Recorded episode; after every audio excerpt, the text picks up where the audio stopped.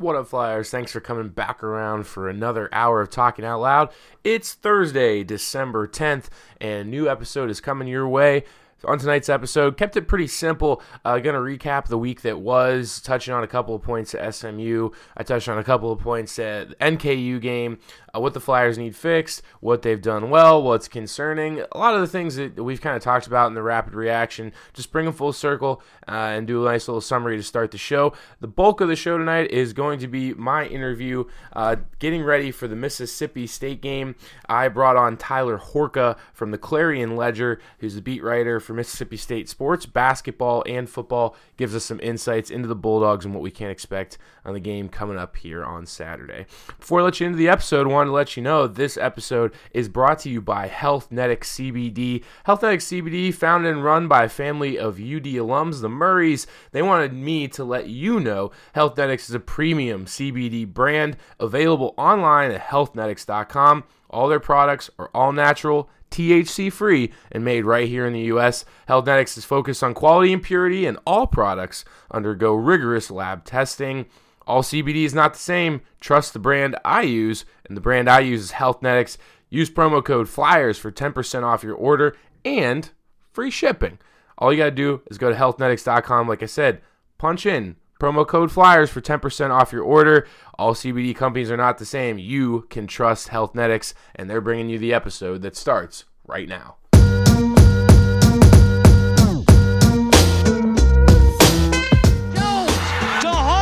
Somebody get a shot up at the buzzer. It's good.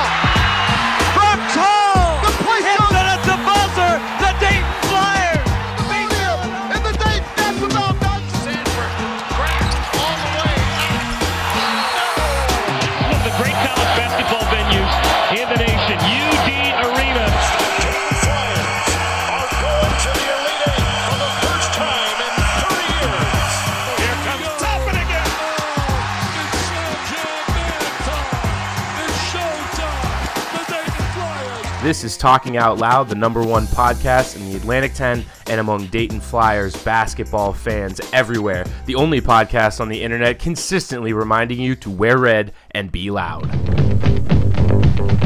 Hey, Here come the flyers. Hey, here come the flyers.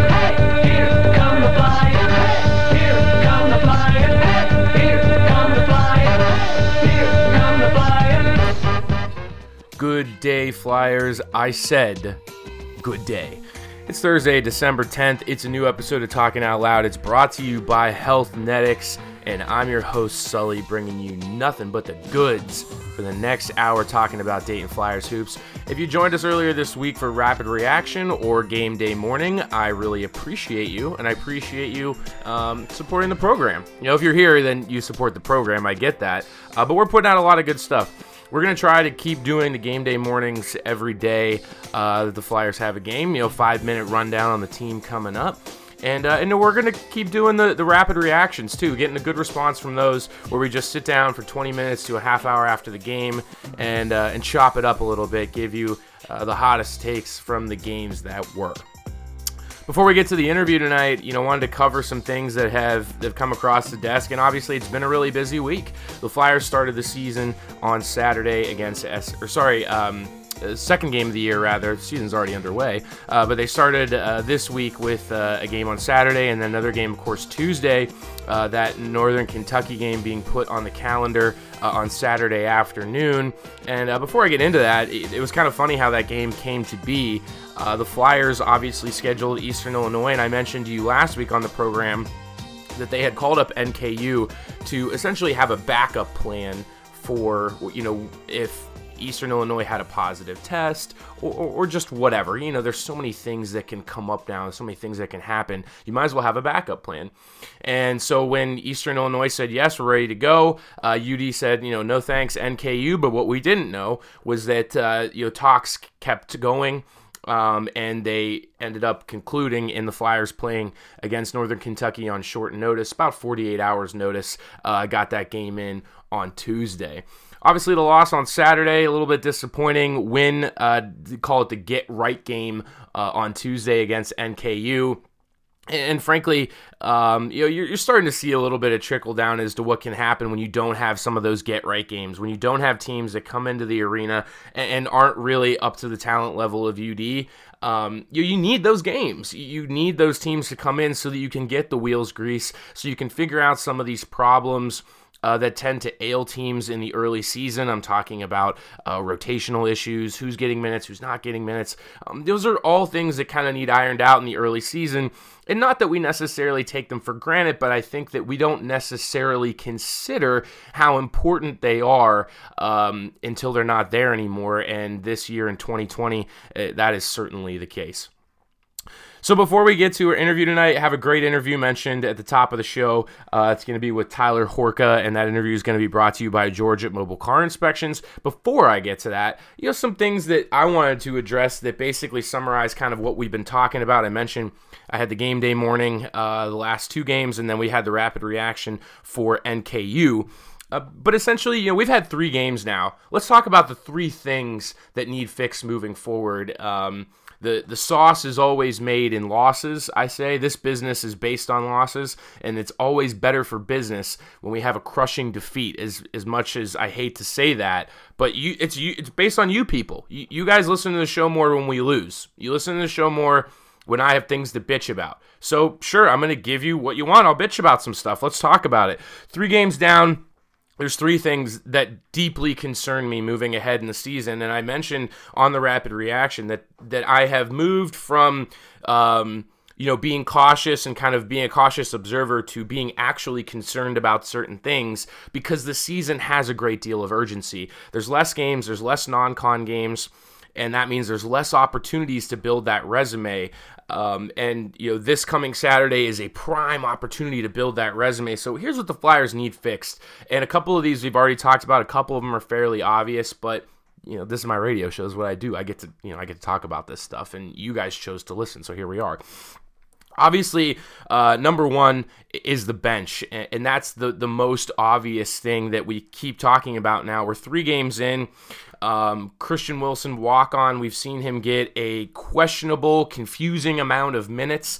Um, his offensive rating, i.e., how how productive he is uh, in each game, uh, his offensive rating has been zero for all three games zero, zero, and zero. Um, so you know, I don't really need to discuss kind of like his his productiveness. Um, in the lineup. I don't really need to discuss like what he gives the lineup because frankly he's a placeholder and if Christian Wilson is not in the long-term plans for the Flyers. You know, they need to figure out something else and they need to figure it out fast because on games like Saturday when you play in Power 5 teams, another chance to build your resume you know, you want to be solidifying the rotation, not continuing to throw out guys um, and guessing, frankly, uh, around the rotation with that in mind, you know, as we dig further under the hood to talk about the bench, you know, things are concerning. Uh, there's just a lot of things that are really concerning, which starts and ends with the production offensively coming from three different people. Uh, Jalen and Ibi, we expected to be the leading scorers on the team this year, and they are. Dirt Road Johnson has put together a, a phenomenal three game stretch offensively defense really needs a lot of work, but there's no way that his defense will ever be so bad that it will outweigh his offensive contributions. And with that in mind, the three men that I just mentioned have chipped in 72% of scoring for UD. They've scored 196 points in three games so far. 142 of those points have come from the three aforementioned guys. Not so good, my friends. And when you look down the bench, um, it's not all that encouraging. We still don't know why UD is not applying for a waiver for Elijah Weaver. Um, I've speculated that it's grade related because I can't see any other downside to a applying for a waiver for Elijah Weaver, transfer from Southern Cal.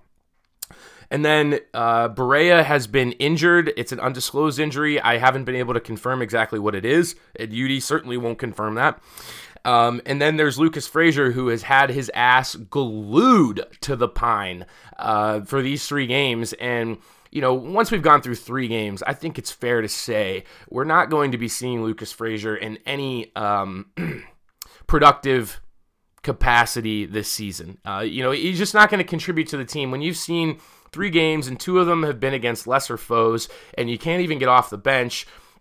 Number one, but number two, the fact that Anthony Grant trusts a walk on considerably more uh, than putting a freshman in to, get some minutes and find out what he has, that's very telling. Um, so I said in the recap uh, yesterday that I just don't think we're going to be seeing much of Lucas Frazier, and if we do, it's going to be five minutes here, five minutes there. Um, nothing really that's going to affect the box score moving forward. And um, you know, until I see something that that drastically changes my mind, I really think that's that's going to be the case you know, when I'm talking about these bench issues, the one thing that that has to be brought up is how badly the Flyers missed Dwayne Cohill. Um, because we talked about on the rapid reaction that basically from the bench right now, what the Flyers are looking for is about 20 minutes per night and about 10 points with a positive offensive contribution. And, and, frankly, I believe that's exactly what Dwayne Cohill would have given this offense and this team in general. You know, he plays with energy on defense, he knows how to move the ball. Um, he's not a standstill offensive guy. Um, and he really does force the issue on, on, both offense and defense. And I think heading into his junior year with the work ethic and what he's shown the Flyers so far, I really don't think there's any reason to believe Dwayne couldn't have been that guy. Um, so it's it's not like I wanted to start to cast on on a reminiscing note today, but you know, we're, we're really missing Dwayne Cohill, and the, the number one reason that I brought up today that we have to, the number one concern rather, the bench, uh, kind of starts and ends with with Dwayne Cohill and his injury, and that injury has largely um, added on to the bench problems that that the Flyers have. Number two, you know, down the list here is is turnovers, and, and it's pretty simple. UD's been absolutely pitiful turning the ball over. Uh, 56 turnovers through three games is what we're talking about right now. And if you, again, when we drill a little bit further under the hood, it gets worse. So UD's turnover percentage right now on all their possessions is 28%, which means in all the possessions that the Flyers have had, they are turning the ball over on 28% of them. That number is good for 291 in the country. Okay, it gets even worse. When you talk about non steal turnover percentage, basically the percentage of possessions that the Flyers turn the ball over on unforced errors. That is one in five possessions at 20%, which the number next to them is 300th in the country. However, if you really drill deep, there are 50 teams right now in the country that have yet to play a game. So, if you're doing the math quickly with me, there are only two teams in the entire country right now that are turning the ball over more frequently than the Dayton Flyers on unforced errors. They are Purdue Fort Wayne, who has only played one game, so that's a sample set of one. And the other team is someone called Tarleton State that even I have never heard of down in Texas.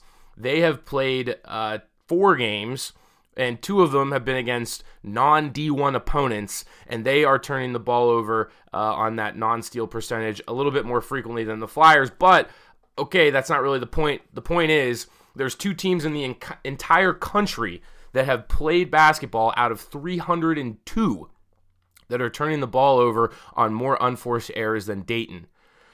That's bad news, my friends. And ask yourself right now, I mean, is this a trend that can continue for UD to see success?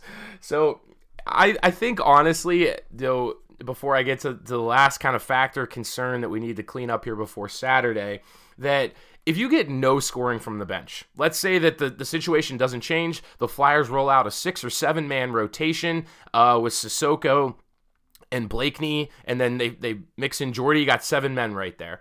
If those guys continue to be the entire rotation and we're getting 70% of our scoring from three guys, if UD just cuts down on the turnovers by half, if they commit half the amount of turnovers that they have to this point, I am willing to guarantee they would have been 3 and 0. So these you know these two factors are very very important, but I think one outweighs the other. The last thing, and we talked about it before, uh, to finish up before we get to the interview with Tyler Horka here today to, to preview the Mississippi State game, is the killer instinct. Um, and what I mean by killer instinct is finishing in the last five minutes. I mentioned on the rapid reaction uh, that the Flyers have they've made two buckets in the last three minutes of each of their respective three games. That's total, two buckets total in the last three minutes. Um, you know, UD is just going to have to get way more effective down the stretch and closing out games because, frankly, this team reminds me a lot of the 2019 team that dropped games against Virginia. They dropped a game against Mississippi State. They dropped a game against Tulsa, against VCU, against um, VCU twice that year. And then, of course, the overtime loss to Rhode Island. Uh, those were all games down the stretch that the Flyers were they were young, inexperienced, and they didn't have the killer instinct to finish in that final five. And what we saw on Saturday was a team that went through those similar bumps and bruises as UD, SMU, I'm talking about, and they came out on the other side this season. You know, when you figure out how to lose, it teaches you how to win. And I believe that SMU won that game on Saturday because they possess the killer instinct that UD has yet to develop, and they developed it over a season uh, just like the one I talked about in 2019 for the Flyers. Last season for SMU, uh, they had trouble closing out games, and I think it taught them a valuable lesson that has already uh, yielded results in the young season. Um, you know, as we head into Saturday, it's worth reminding you that the Flyers uh, have oppor- the, opportunities for the Flyers are fleeting in the non-conference right now. Um, as you look down the schedule, uh, we're hoping that between the 19th and the 30th, UD will be able to schedule one or two games. I know that that is the hope from uh, from UD inside the walls, of course. Because right now there's only five games on the non-con. You've already dropped one, and so what happens when you've dropped one of your three good opportunities?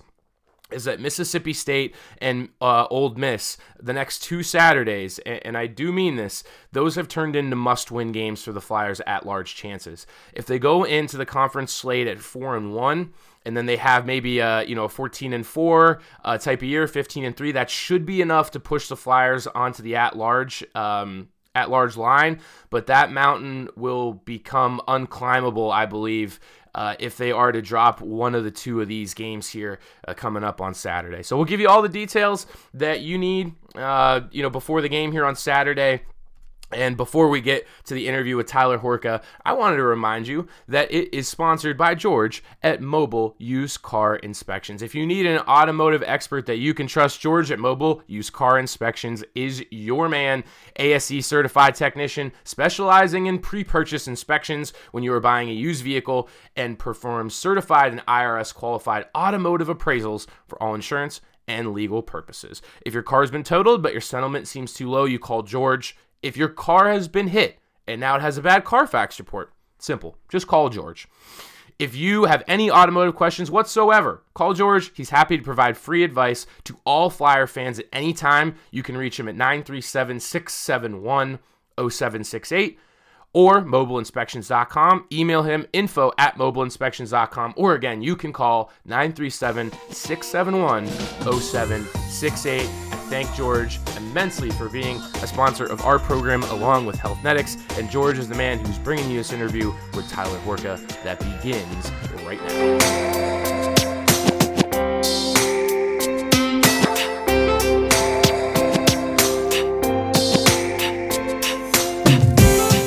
Welcome back to Talking Out Loud, continuing our non con series of getting the best and brightest writers that cover the teams that we are playing. I did my research once again, fair listeners, and I sought out a man that covers Mississippi State for his life's work, at least for now. His name's Tyler Horka, is joining me right now from the Clarion Ledger, part of the USA Today beat writer for Mississippi State sports, specifically basketball and football. Uh, and he's told me that he used to be a part of the Daily Texan from Dallas, Fort Worth area. Part of NFL media. He's even had a little little stint at SI.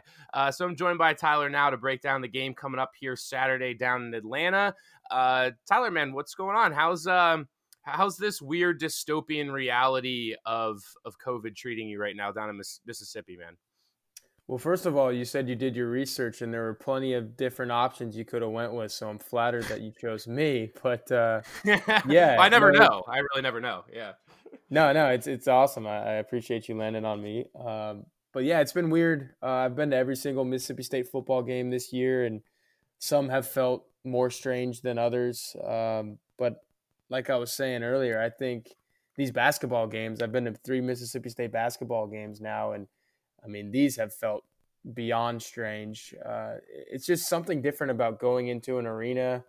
Uh, usually, you, I mean, it's it's noisy, right? You you know, Dayton Yeah. basketball games they can get loud. Mississippi State games can even get loud here at Humphrey Coliseum, but uh, going from ten thousand people down to like hundred feels a lot different from going from sixty thousand down to fifteen in a football stadium, especially at Mississippi State where they're ringing cowbells. You know, that is still really really freaking loud you go into these gyms and it's like I'm back in high school. I'm watching.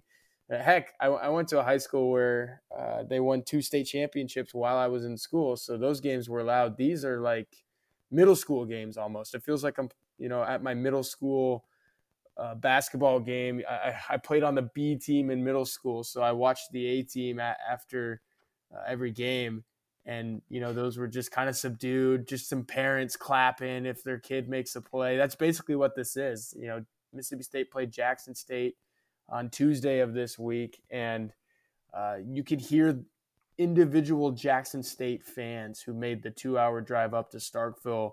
If their kid made a play, you could tell like whose parent that was because the kid comes down with a big rebound, and they're like, "Yeah." You know, go get him, John. And I'm just like, what? What is this right now? Like, usually that is blended in with the rest of the crowd, but right now it's it's just kind of strange, and uh, that's the best way to describe it. I told Tyler this is going to be a great place to start today because I think so many fans, especially listening to my show right now, are wondering kind of what it's like to be in the arena. And um, I, I do want to know, like, what is the number one weird factor for you here in a second. But I, I wanted to share a story just because you said that. So this past Saturday, I went to UD Arena. Um, I was lucky enough to get just like a general admission ticket. I was one of like 300 people in UD Arena to watch us lose to SMU. And just to your point, um, the one thing I was super fired up about going into the arena is I knew everybody on the court and the referees could hear all the things that I was going to say. And that was like really getting me jazzed up to go into the game because it was kind of hard, right? Like going to the arena, there's like no traffic. I didn't have to like fight anybody to get in the door. There's no commotion. There's no music playing. Like there's just nothing, right? And so, um, sure enough, like first half was winding down, and there was a really bad foul call. You know, it was just like objectively a bad call.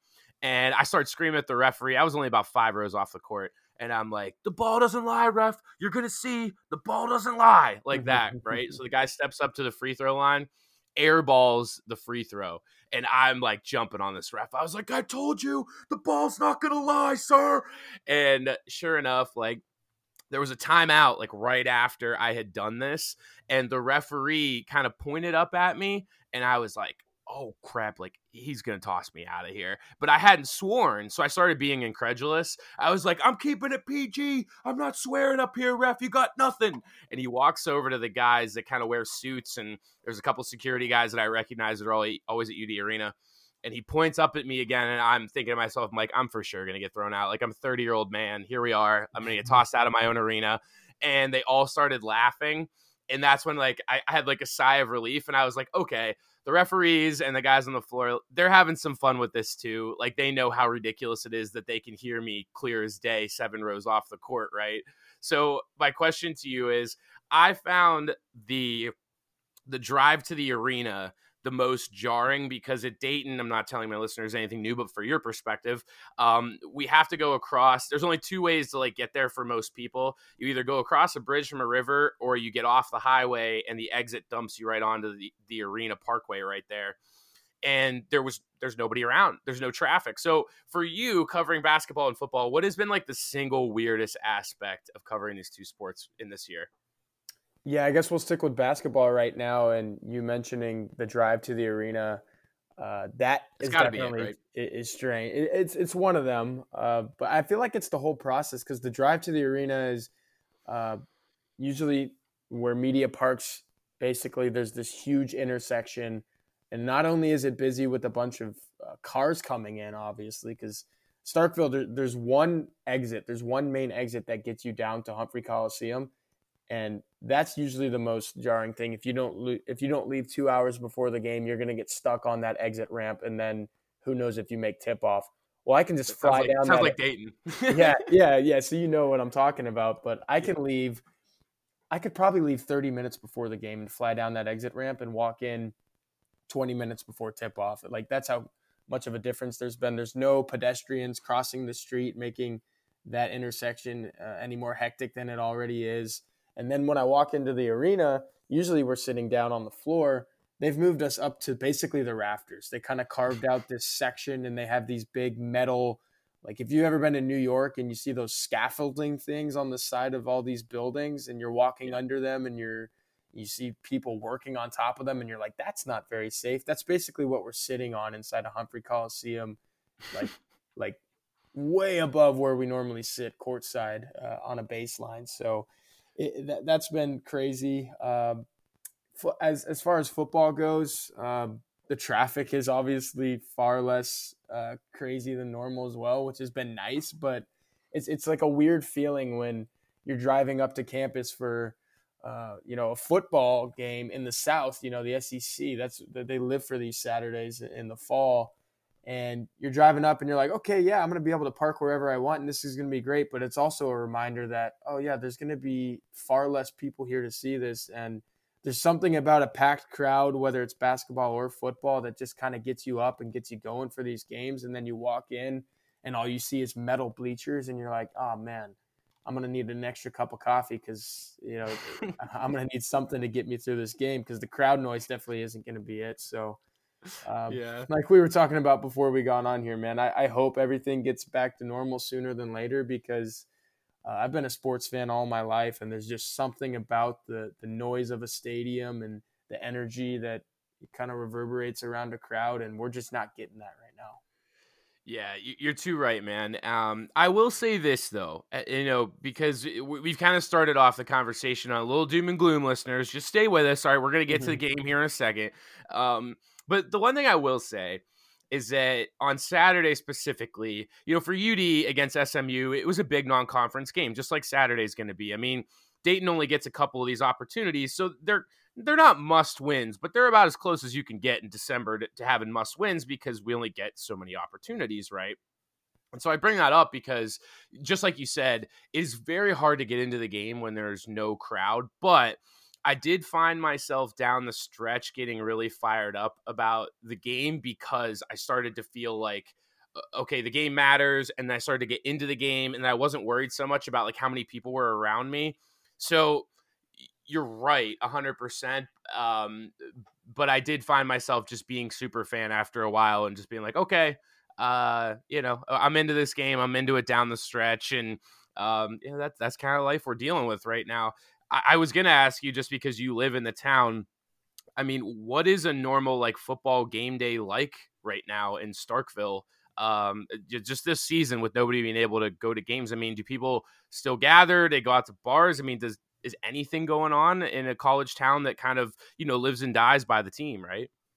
Yeah, the bars are still pretty packed and uh, probably too much so based on current state mandates and whatnot. But that's not for me to nitpick and uh, and write Yeah. about, obviously. But um, yeah, we're not opining on that. We're just it's facts only here. Yeah, Facts only. if, if you drive through the bar district here in Starkville, you will see people and it'll look like a normal game day. But I think uh, back to your point about what's been most jarring is there's a um, uh, place called the Junction just outside of the stadium on the uh, south side of the stadium, and it's usually packed with people. Uh, I don't know if you guys have like a, a tail, like a, or, or where you went to. I guess you went to Dayton, but if there's something up there in the Northeast, uh, whether it's um, you know in the ACC or, or Big Ten or whatever it is, where you just picture, okay, yeah, that is a crazy tailgate scene. There's just people everywhere.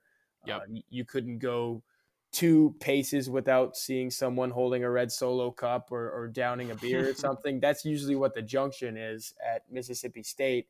And you arrive on game day and it's just an empty field and there's nothing going on because uh, tailgating has been banned on campus. So uh, Yeah. you, you can't replace thousands and thousands of people and stick them all in a tiny little bar district like they have in downtown Starkville. So who knows where those people are, are gathering or if they're gathering, but it's just kind of sad to see that the normal traditions of uh, game days have, have been taken away in all this. And I know it, it, there's it's it's more important than uh, that, but I mean, fellowshipping and, and, getting together with people is is what uh, people in the South really look forward to during football season and and even basketball season. You know, in the arena, and we're not getting much of that right now.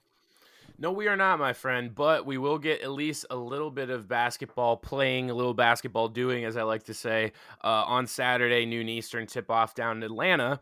And uh, let, us shift the focus a little bit to, towards basketball. I guess we can get away from our doom and gloom COVID conversation, conversations, even though, you know, got to be honest, they have to happen. Um, but I know in the SEC, that schools are all the way up and down the spectrum on how much they care about basketball versus football and Kentucky is obviously one of the schools that kind of goes the opposite direction. Mm-hmm. Um, I've always got the feeling from Mississippi State that because they're in such a small town, they kind of support both teams equally. You've been on the beat now for three years. How do you feel about that? Am I right or am I way off?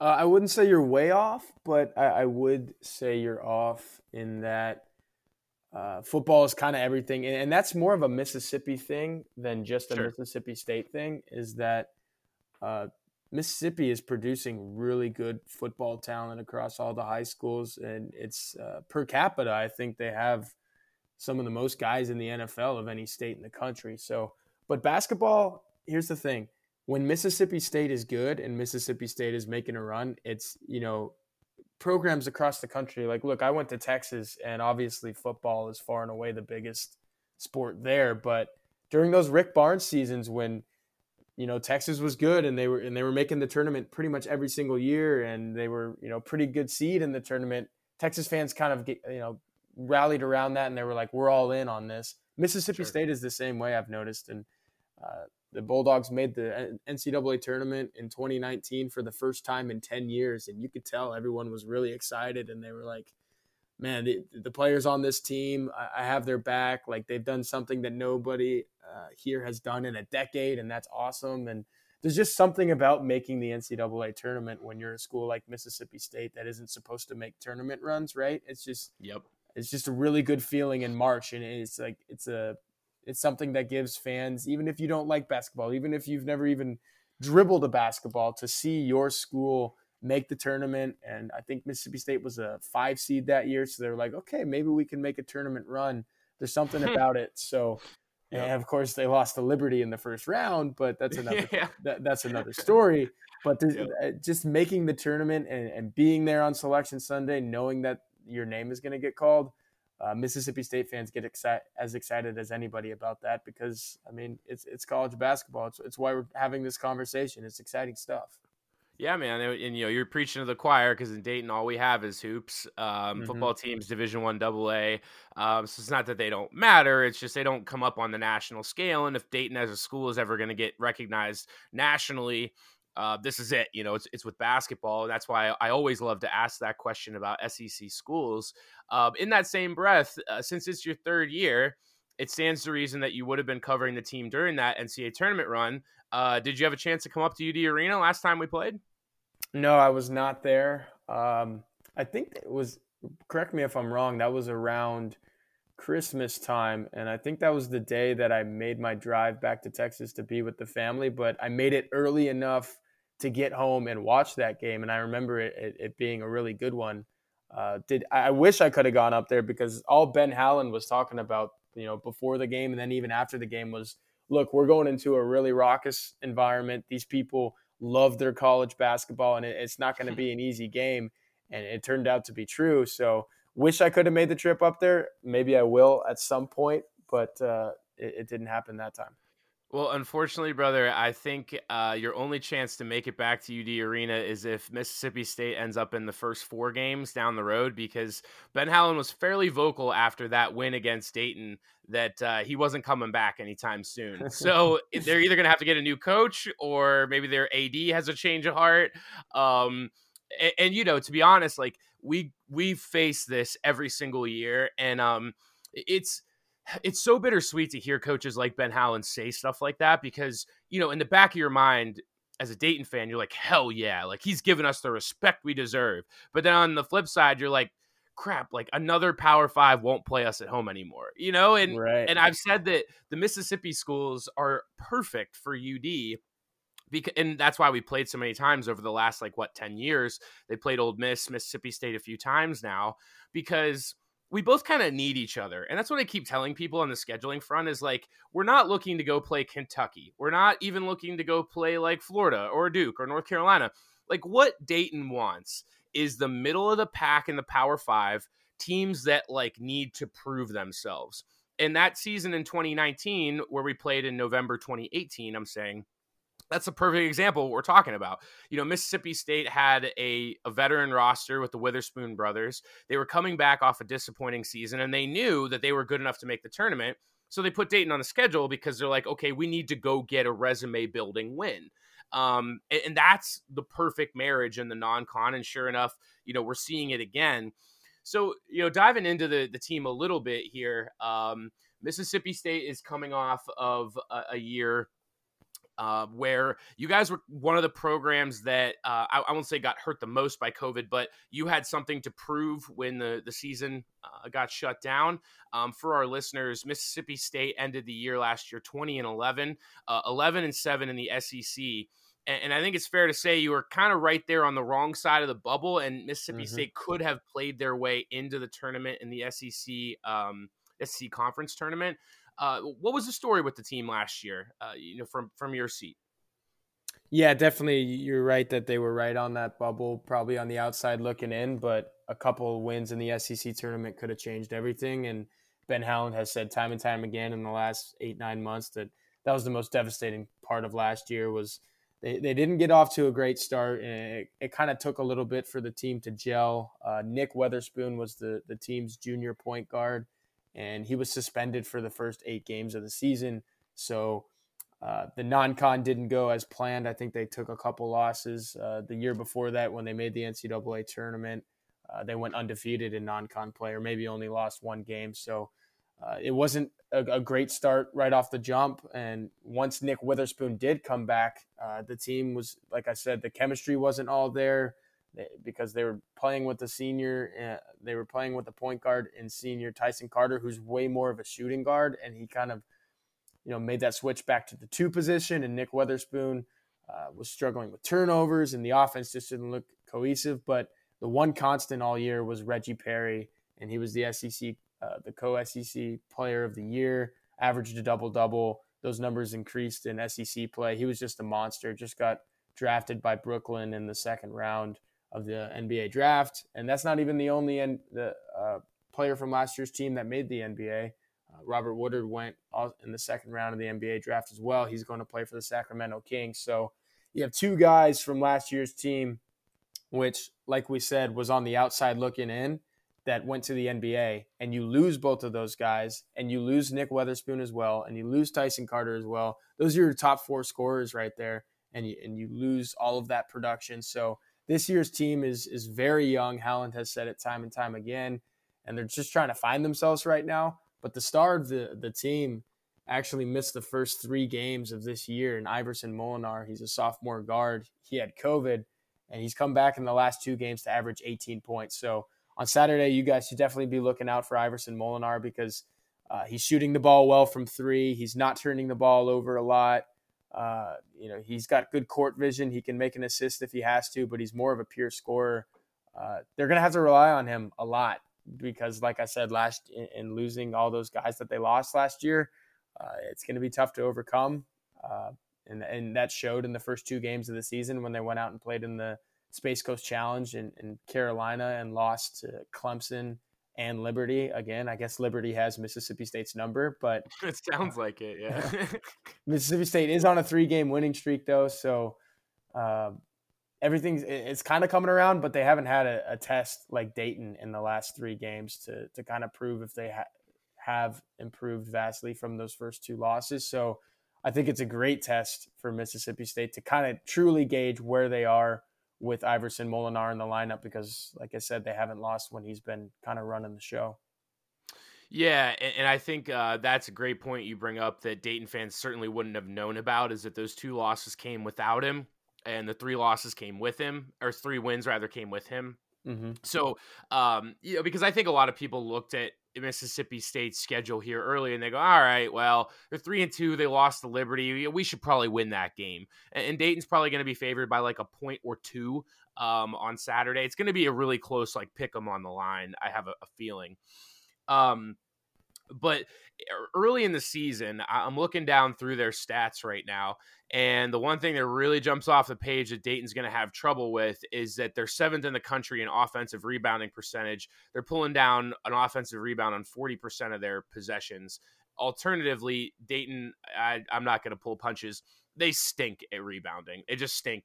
They, they, just haven't put the effort in. Um, the defensive glass, they've cleaned up a little bit, uh, but the offensive glass has just been putrid. Uh, for my listeners right now, we'll go back through it. They gave up 15 offensive rebounds against Northern Kentucky. Yeah, I said 15 offensive rebounds. And then the game before, they gave up 11 to SMU. The game before that, they gave up 13 to Eastern Illinois. So played three games. They've given up double digits on the offensive rebounding side. It seems like that's a strength of, of the Bulldogs. What else have they done well so far in the early season here? Yeah, rebounding has definitely been uh, a major key for Mississippi State in the Jackson State game that I mentioned. Uh, they had 20 offensive rebounds, and I think they held Jackson State to zero uh, second chance points. I think Jackson State might have got a few offensive rebounds, but that's kind of been the, the difference for Mississippi State is they haven't shot particularly well. There was a stretch uh, in that Jackson State game where they went six of 26 from the field and were only leading by four points at halftime in a game that they eventually won by 23 points. So the shooting has been hit or miss. And with Molinar back, he's he's been steady. He's been the team's best shooter. But some of those other guys, it's uh, you know they're pulling up for a wide open three, and you're like, this could go anywhere.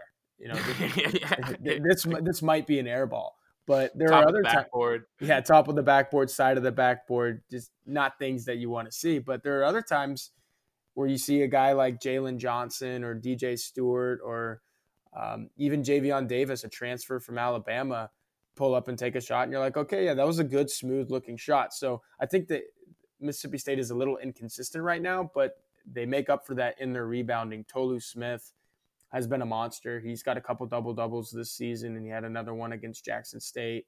Um, Abdul Ado is, uh, you'll probably remember him from a couple seasons ago. He's been uh, starting at center for Mississippi State now for three straight seasons. Uh, he's a big 6'10 guy. Not going to put the, the ball in the bucket a lot, but he's going to go up and grab a lot of rebounds. So Mississippi State has size. If anything, if, if nothing else, they have guys uh, in the front court. Uh, Tolu Smith said he thinks Mississippi State has the best front court in the SEC. There are probably some other teams that would like to argue that, and we're going to find out in January and February how accurate Smith was in saying that. But uh, from his standpoint, I mean, averaging 15 points and uh, probably uh, somewhere up around, yeah, it's 8.4 rebounds. I mean, he's done everything to kind of back that up. Uh, I, I, would look for those guys in this game against Dayton because, like you said, if if Dayton struggles rebounding the ball, there's Tolu Smith is going to have a nose for the basketball around the rim. Abdul Ado is going to do the same. And then even some of those other guys that I mentioned that, that are kind of inside outside guys, Javian Davis, um, Jalen Johnson, Cameron Matthews, even those are big body guys who, if they sense a mismatch uh, in that area of the game, they'll kind of exploit it. And, and that's what Mississippi State has done really well in the last three games on this winning streak. Yeah, and Dayton definitely has uh, a few of those mismatches that you're you're gonna see. Um, you know, the, Dayton's still trying to find their footing right now through three games. I think that a lot of fans are starting to wish that they had a schedule similar to Mississippi State, what I mean by that is, you know, you guys had the neutral tournament, came home for Texas State, North Texas, Jackson State, um, all games that you should win, and they did win. And um, I think that Dayton, with their inexperience, not on the floor, like they're an experienced lineup, but the guys don't have a lot of experience playing with each other. And I think after the loss to SMU last Saturday, a lot of fans are saying themselves, well, you know, if we would have got a couple of those scrubs in there to to beat them up on buy games, maybe that would have given us the experience we needed. I was quick to say, well, you know, sorry, this is crying over spilled milk. We have to get ready for this big game here coming up on Saturday. Um, So uh, let's shift a little bit, and I'm I'm wrapping up here with Tyler Horka, uh, who covers Mississippi State for the Clarion Ledger down in Mississippi, Starkville proper. Um, you know, as I look through this roster, I I know you know I look through a lot of sheets of of stats and teams and results and blah blah blah, and I like to say that I know what I'm looking at as I look at Mississippi State and a team that was right on the bubble last year that had a little bit to prove to get in the tournament, we're, we're, arguably a tournament team depending on how the dice fall for them. Then, like you said, they lose a couple of guys to the NBA, and now I'm looking down their roster, and the majority of their minutes are are getting uh, shelled out to underclassmen. Um, you know, it seems like this is a young team. What's the expectation for this team around the program? Because we mentioned it before we got on the call. Um, you know, Ben Howland is is is deep into his tenure now. He's in season number six. They've been to the tournament once. Um, I'm not gonna. I'm not a hot take guy. I'm not gonna say he's on the hot seat. But I mean, what is the expectation this season? Because it kind of looks like a rebuilding year to me, right? Yeah, absolutely. I think um, both coaches and Associated Press picked Mississippi State to finish well in the bottom half of the SEC standings. I think uh, one or the other even picked them to finish 13th, and maybe only Vanderbilt to finish behind them. So the expectations aren't high. I mean that that's clear yeah. as day. And like you said, uh, a lot of the uh, players that Mississippi State are relying on are underclassmen. Now Molinar is a true sophomore, and he's probably going to play more like a junior just because he's savvy enough to to to be a go-to guy. But uh, DJ Stewart and Tolu Smith, those are the other two guys averaging in double figures for Mississippi State. They're both redshirt sophomores. So Stewart has been around the program for a while now, and, and he knows what Howland wants out of him. And he's kind of taken that next step. He was more of a he was more of really just a defender uh, last year in his first season playing, and because uh, he he didn't need to be relied upon to score with guys like Perry and Woodard on the floor. But now those guys are gone, and and Howland has asked him to you know for an uptick in offensive production, and now he's averaging 16.4 uh, points per game on uh, a pretty good shooting percentage of 42.5 when you consider he's taking a lot of threes. He's attempted the most threes on the roster. So he's a redshirt sophomore. Tolu Smith, who I mentioned earlier, the double double uh, threat every time he's on the floor, is also a redshirt sophomore. But I think the biggest thing is when you look at those three guys who are averaging 18, 16.4, and 15 points per game, the drop off then goes to Abdul Ado, who I mentioned earlier, is more of a rebounding threat and, and not much of a threat to put uh, the, the ball in the hole, is averaging 6.2 points per game. And that's a mm-hmm. severe drop off. And when you lost your top four scorers from a season ago, you're, you're looking to replenish that across the roster. Right now, they're only replenishing that in the form of three guys. So, there might be stretches with this Mississippi State basketball team where they just simply can't score. And getting back to your point about Ben Howland and where this program stands under him, it's just how much patience do fans have in, in realizing that this is a rebuilding year, and you know some of these guys, uh, you know Mississippi State is giving a lot of minutes to true freshmen and Cameron Matthews and Deivon Smith. Like those guys are in the regular rotation and they're playing quite a bit Mississippi, you know, Mississippi State ha- fans have to realize that, uh, you know, this team could look a lot different next year with the same guys. So, the, you know, it's going to look the same because it's the same guys on the floor, but they're going to be so much more experienced. And, you know, going to Dayton and then playing through a full SEC schedule is going to be huge for these guys. But do Mississippi State fans have the patience to kind of let that happen? Uh, if losses really start to mount and Mississippi State only wins maybe a less than a handful of SEC games, then yeah, uh, you said hot seat. The pressure could really turn up on Ben Howland because, uh, like you said, he's you know into his sixth or seventh season, and uh, it's time to start getting to the tournament consistently. And this does not look like a tournament year on paper. Now maybe they can shock some people, and Iverson Molinar plays out of his mind and leads Mississippi State there, but you know, right now as it stands, uh, he's going to have to do a heck of a lot because uh, this team just isn't there yet, and uh, the Mississippi State fans might have to give Howland time, and we'll see if that's what they want to do. All right, and I was going somewhere with that question. Uh, my listeners know that I always have like ulterior motives behind when I ask questions like that. I'm cheeky in that way, but uh, my what I was getting at was I kind of thought that COVID was going to impact programs negatively in this specific light of programs like Mississippi State. And I didn't know where the examples would lie, but I think it's right here in front of me finally where I've found a program that has been impacted in this in this way. If Ben Howland makes the tournament last year in a non-shortened season, are we even having this conversation or is the tone completely changed where it's like, ah, you know what? He, he won the first round of the tournament. Yeah, he's our guy. You know, we'll rebuild and get back to it. I mean, can you see how that narrative would have changed with just something as simple as a tournament appearance this past March, right? Yeah, and that is exactly what we talked about earlier. Is, is there something about making the tournament for programs like Mississippi State? That's all that enough. matters. That's Yeah. enough. And and like I said, I went to Texas, and Texas has all the resources in the world.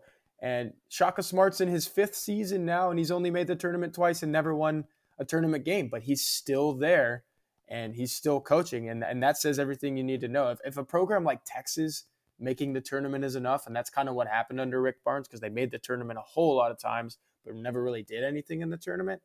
Yep. If- If that works there, it definitely works here at Mississippi State. And that's probably why Howland has harped on it so much that he was like, hey, all we needed to do was was win our first SEC tournament game. I forget who they were slated to go against, but they they were probably going to do that. And then obviously it gets tougher exponentially even with the next game. But that that would have been an upset victory in the next game, who no, no matter who they were playing, and that probably would have been enough to get Mississippi State in the tournament. And then in a span of a couple days, that you talk about the narrative of that season was was maybe a little bit of a you know underachievement in the span of a couple days that could have all been eradicated. Mississippi State is in the tournament.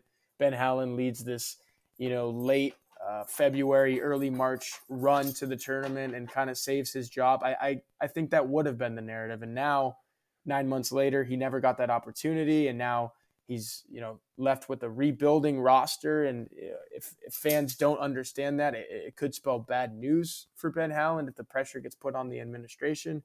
Absolutely, I totally agree with you that uh, COVID has has kind of changed everything, and in the sense that COVID kind of maybe saved some people's jobs. And, and I keep using the uh, Shaka Smart example at Texas. Texas was having a really bad year last year, but we don't know how it would have finished, and you can't really can Shaka because of that. Well, we know that Mississippi State season could have finished differently, but then COVID hit, and uh, it might have left, left Ben Howland in a worse situation than he was before. Yeah, now look, Texas is fifth in the country in KenPom right, Right, now. Right. Davidson, Indiana, North Carolina, like lost a close one to Villanova. I mean, um, I, I think a lot of guys will look back in their careers and and think about this year in completely different lights because you're right. The ice is just so thin in college basketball, and the margin of error is so small. And like you said, I, we we talk about this in Dayton all the time. If Archie Miller doesn't make that Elite Eight run, he was a horribly average coach in March. But because he made that run, he got mm-hmm. the job at Indiana. You know, because he made that run, he was looked at as the next coach up. You know, the next guy, right? Because he made the Elite Eight run. Then they just made the tournament the next three years. Put aside, they only won two games, and the last two years that Archie was here, he didn't win any games in the tournament.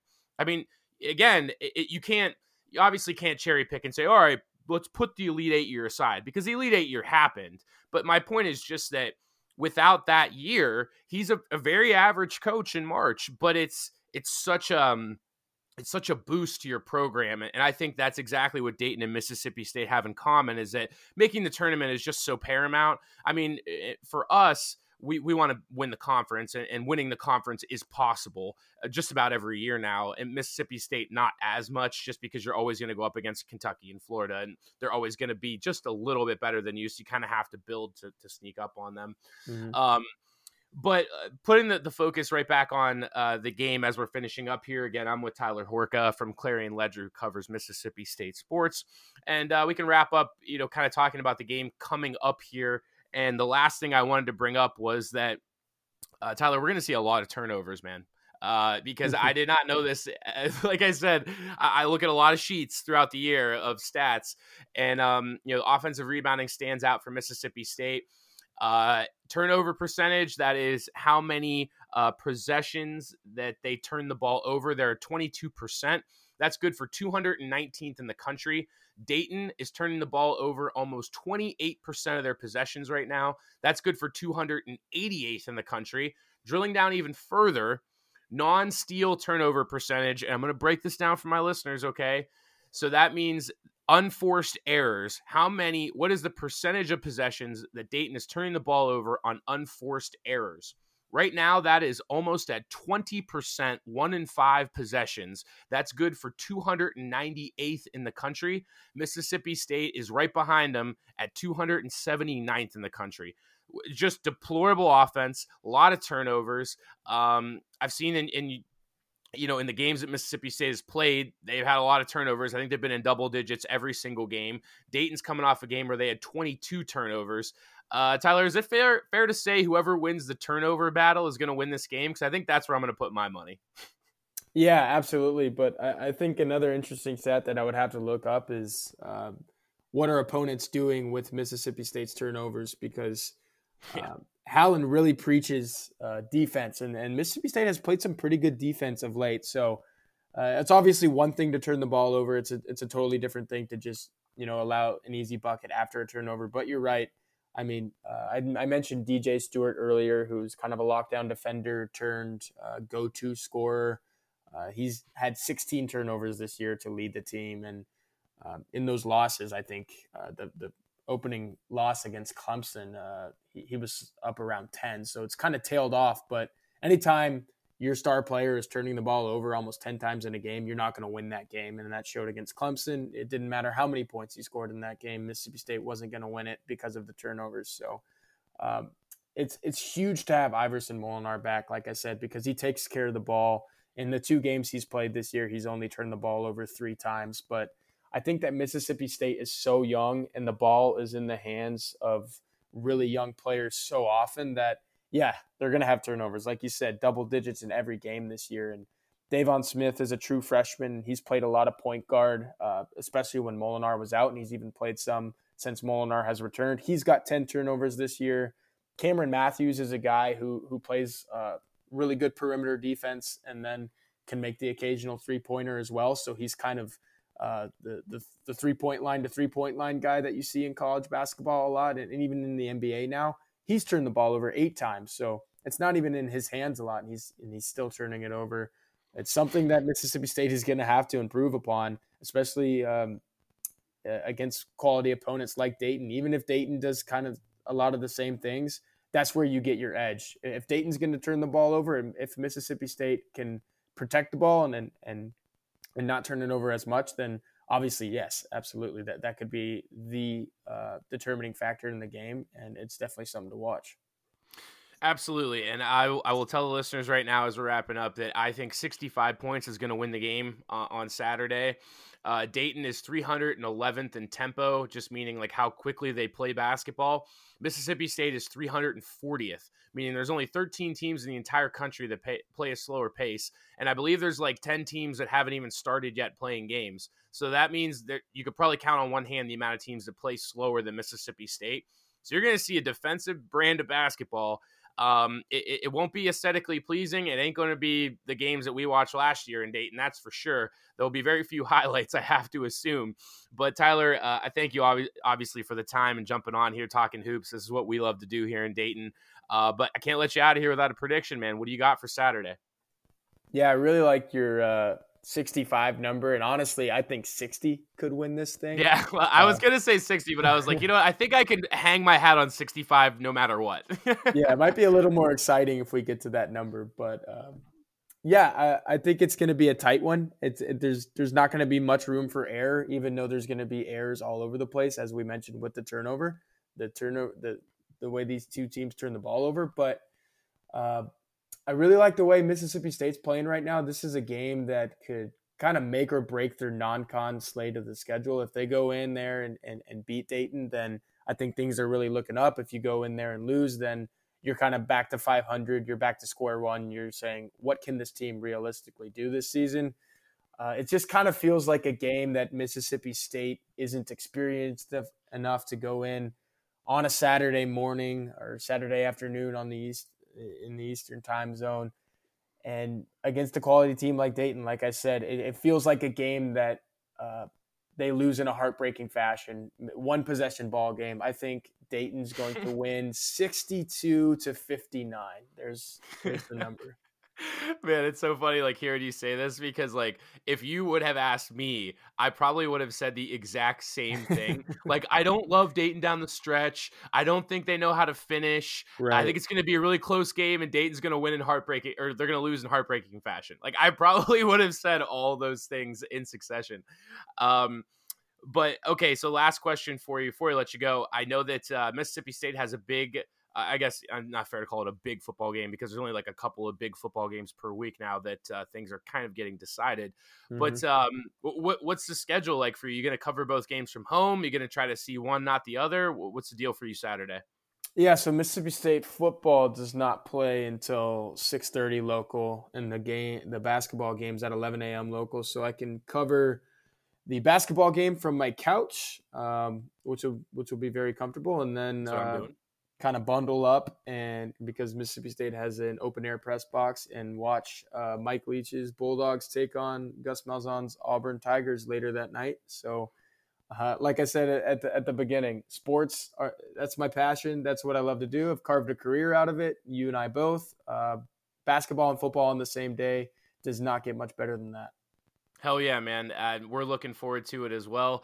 Uh, hopefully, there's many games down the road with Mississippi State. You know, after our conversation, I think it um, goes without saying that the programs are, are well pitted to uh, to go against each other year after year. And I hope we see you guys in the non-con moving forward. But uh, thanks again for the time, Tyler. Always a joy to catch up and talk some hoops, brother. Yeah, I appreciate you having me on here, man. Enjoy the game this weekend. Well, I certainly cannot enjoy it any less than I enjoyed the game this past Saturday. Uh, wanted to finish up the show before I conclude things here and send you out with my favorite real biff, big fish song, uh, "Beer." Uh, but, you know, I thought it was kind of an interesting story to, to end the cast tonight about the, the experience on Saturday. Uh, I was one of 300 people that uh, was fortunate enough to, to go to the game. I don't even think there was 300 people in UD Arena once push came to shove.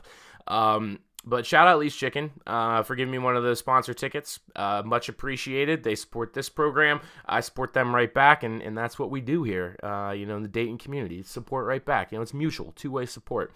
But the arena was weird, and I mentioned to Tyler that absolutely the most jarring thing was uh, was the lack of traffic. Um, going across the Stewart Street Bridge, Edwin C. Moses Boulevard, walking straight into the arena. Um, the game was at two o'clock. I left at 147 from Tim's from the pregame show, I believe, and I made it into the arena uh, before the national anthem started. Uh, I got to say hey to a couple people that were, were stragglers around the arena, um, but it really did kind of feel like I was walking into a practice, and then. You know, you kind of heard me mention that on the interview before, but you just get into the game. It's like anything else, and I think the players are probably the same way. I think coming out of the tunnel is super jarring. I think people not being there is jarring. Hearing the basketball bounce is probably extremely jarring, uh, just with no sound, no jock jams, none of that. Uh, but, you know, just like I did as a fan, when there's 10 minutes to go in the second half and it's a close game, I mean, those things kind of get blocked out, and I have to assume that the players uh, were no different. So, you know, let's let's do it again this Saturday. It's not going to be at UD Arena. We're going to be down in Atlanta. A noon tip off, and it's moved from SEC Network to ESPN News. Uh, I'm going to be doing the live pregame show from Tim's, then catching the game there in a socially distant manner. Um, you know, as to meet the guidelines of the state of Ohio. So we're to keep it all safe while I watch the game. Uh, but again, noon tip Eastern on ESPN News is where you're going to find the game Dayton against Mississippi State. You said it with me and Tyler. It's first team to maybe 60. Let's call it 65 wins wins. It's going to be a slow game. Uh, low scoring, a lot of defense, probably a lot of bad shooting, and I'd have to imagine there's going to be a great deal of turnovers. Uh, so we kind of those are all the things that point to ugly basketball. Nonetheless, uh, I thank George at Mobile Used Car Inspections for sponsoring the interview, Healthnetics for sponsoring this particular episode, and my man Chuck at Lee's Chicken for continuing to be a flagship sponsor of the Talking Out Loud program. As always, every Thursday, 6 to 7, you can catch us on ESPN Radio 1410 in Dayton. And the live pregame show is going to be kicking off 10 a.m. Eastern, live from Tim's version number two. We got the kinks ironed out. We're ready to go this week. Uh, I hope you'll listen in. We'll be on the uh, radio waves the entire time. especially with the Ohio State football game being canceled. We're up against no one, so we'll be getting you ready for the game. I'll have a bucket of Yuenglings by my side and giving you nothing but the best, freshest scoop that hits my ears, and I'll regurgitate it right back to you in the fashion that I know how. There's two rules before I let you out of here tonight. They are rare, where, where. I messed it up. They're my two rules. They're wear red and they're be loud. Here's Real Big Fish. The song is called Beer. I keep playing it to take episodes out. See you later.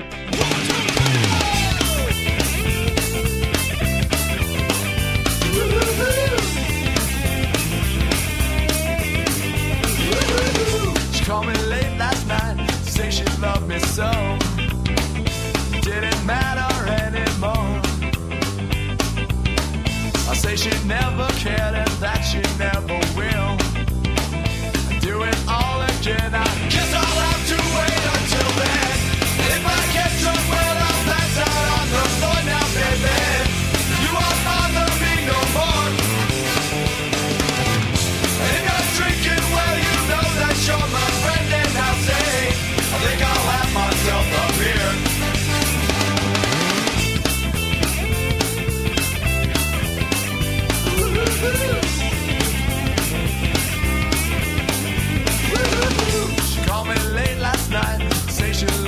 so.